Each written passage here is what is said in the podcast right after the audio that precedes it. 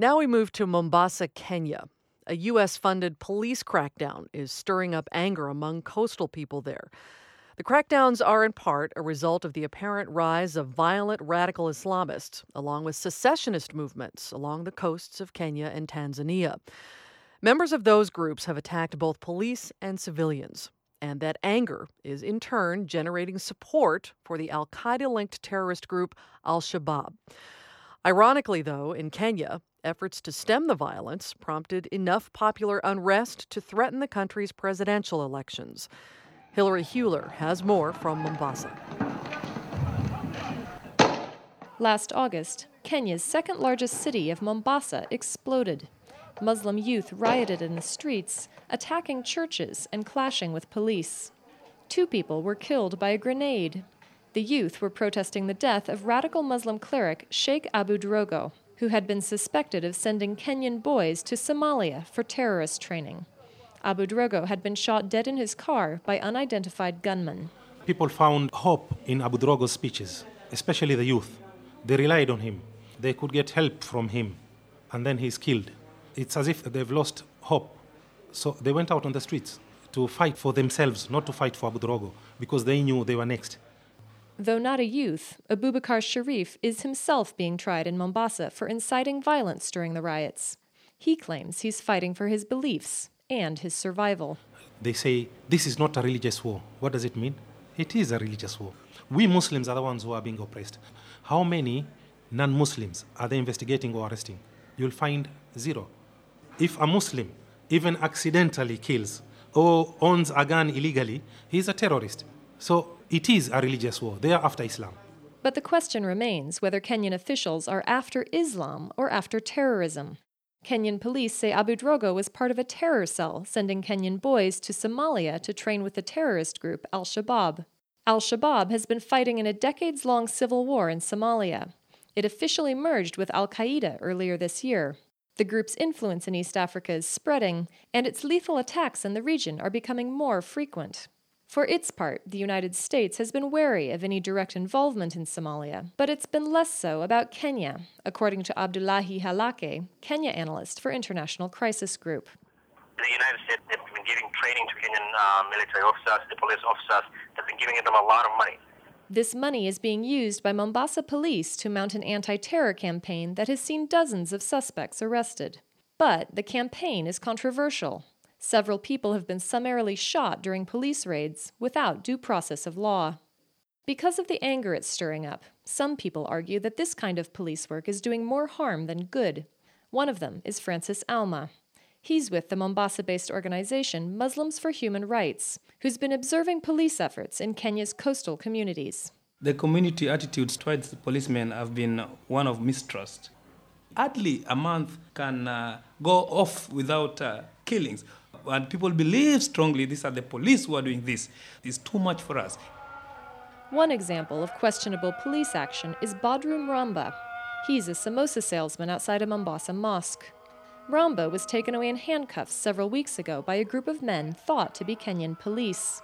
Since then, his wife Rehema has been searching courts and police stations for signs of her husband. I've not seen him. I don't know if he's alive or if he's dead. I just I just don't know what to do. Are you afraid that something has happened to him? Yeah, I am because many cases you hear people have disappeared. You see them on bushes, dead. So you don't know who these people are. I've had nothing. But not all Muslims think they're being targeted.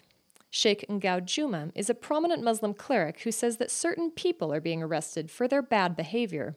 He does understand, though, how young men can be desperate enough to move to Somalia to join Al Shabaab. Many youth are jobless. Many youth are jobless. It's not easy to get land in this re- region. You can get a piece of land in Somalia. It's not easy to get land in this region. You can get a piece of land in Somalia. So they are brainwashed and they go there. That uh, if I go to Somalia, I'm employed as a military. I'm armed, I get my salary, I get a parcel of land, I get a Somali beautiful lady there, and if I die, I go to paradise with the 70 ladies untouched. So they cross over. For these youth, their desperation is deeply rooted in a sense of economic injustice. To understand where it comes from, you have to leave Mombasa and head to the villages along Kenya's idyllic palm fringed coast. This is beautiful land. edged in golden sand and caressed by the gentle waves of the Indian Ocean. It's prime real estate, ripe for hotels and luxurious homes. But this is exactly the problem, says community activist Goodluck Washe. Driving up the highway connecting Mombasa to Kilifi in the north, he points to vast stretches of land where fishing villages once stood. There used to be a big town here called uh, Jauri. Now Jauri is no longer there because uh, all those people were evicted from that place. All the villages were destroyed and it became somebody's land. When title deeds were being handed out by the government, says Washe, powerful men grabbed huge chunks of this land, leaving most local people with tiny plots or nothing at all. Since then, hundreds of thousands of coastal natives have been evicted from their ancestral lands. 73 year old Piri Muye has lost almost all his land to a man who claims it was a gift from the president. Now he has to ask permission to graze his cows among his own coconut trees on the land that he grew up on. He allowed me, but now I find that he is now building. So I'll have nowhere where my animals can graze.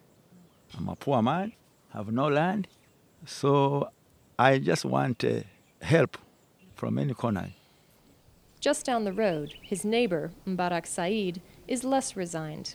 His land has also been claimed, and several years ago, a group of men came one night and burned down his house. They burnt this with everything inside, and they went to my neighbor. They burnt it again. They went to the second neighbor here also. They broke the house completely. Now, Saeed lives in a shack behind the ruins of his old house. He has no intention of being kicked off his land, and he's angry. This land, he says, is worth fighting for. That's why you find some places people are fighting. People are serious. Why can I not make development here? If you are coming from far, you make development. Me, the sole proprietor, you are leaving me in the bush. What do you want me to do? Washu, the activist, says among coastal people, violence is unusual. They are calm people and uh, they are mild in their nature. It's very interesting now when you see them, uh, they are starting to arm themselves. It's because they have been pushed to the wall. Not only that, he says, but the widening rift between the community and the state makes it easier for groups like Al Shabaab to slip in. They come and dig wells, they come and uh, provide mosques. They are being welcomed as very good people because there's a vacuum that has been left. The real issues is land, but because the government is not uh, addressing the question of land adequately, Al Shabaab comes in. But some coastal Kenyans are choosing other ways to fight back that might also encourage the involvement of Al Shabaab. In a back alley in Mombasa, a group of old men is playing the traditional African game of bao with seeds and a wooden board. Here, outside a hole in the wall cafe, Omar Bambam talks of revolution. He's a member of the Mombasa Republican Council, or MRC, a group channeling local frustrations into calls for secession. Sisi tunajua kuwa Kenya It is clear to us that the government will never allow us to secede. But what we are doing is just drawing attention to the fact that our rights are being violated so that this can be addressed. But James Mwatsahu, another member, insists that the coast province should go its own way. What we need is to secede. We can't agree about this because we don't have faith in the Kenyan government. The MRC claims to be peaceful, but the group have recently been accused of stockpiling weapons and inciting violence. Lawrence Mwangera, an independent security analyst, thinks the MRC appears to have ties to Al Shabaab. In the recent trials involving MRC, for example, they threw grenades at the police and, and used AK 47s, which we think are actually being sourced by the Al Shabaab and provided to them. MRC is consisted of mainly very, very poor people.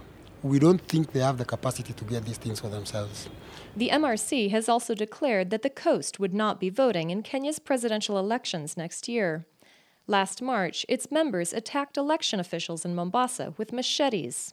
After Kenya's last elections, in 2007, around 800 people died in ethnic clashes. Many analysts are afraid that if tensions on the coast continue to simmer, they could explode in yet another wave of violence. Francis Auma, of Muslims for Human Rights, agrees. People are still watching, but uh, there's anger. So it just build up, build up. And uh, trust me, this is not good because one day, one time, it can bring a lot of trouble. Once you suppress a lot of stuff, it can come out negatively. It came out once in 1998 when Islamist terrorists bombed the U.S. Embassy in Kenya. Today, Kenya is the region's economic and political powerhouse. But with so much discontent along the coast and the growing influence of al Shabaab, the U.S. will no doubt be keeping a close watch over its East African ally. For America Abroad, I'm Hilary Heuler.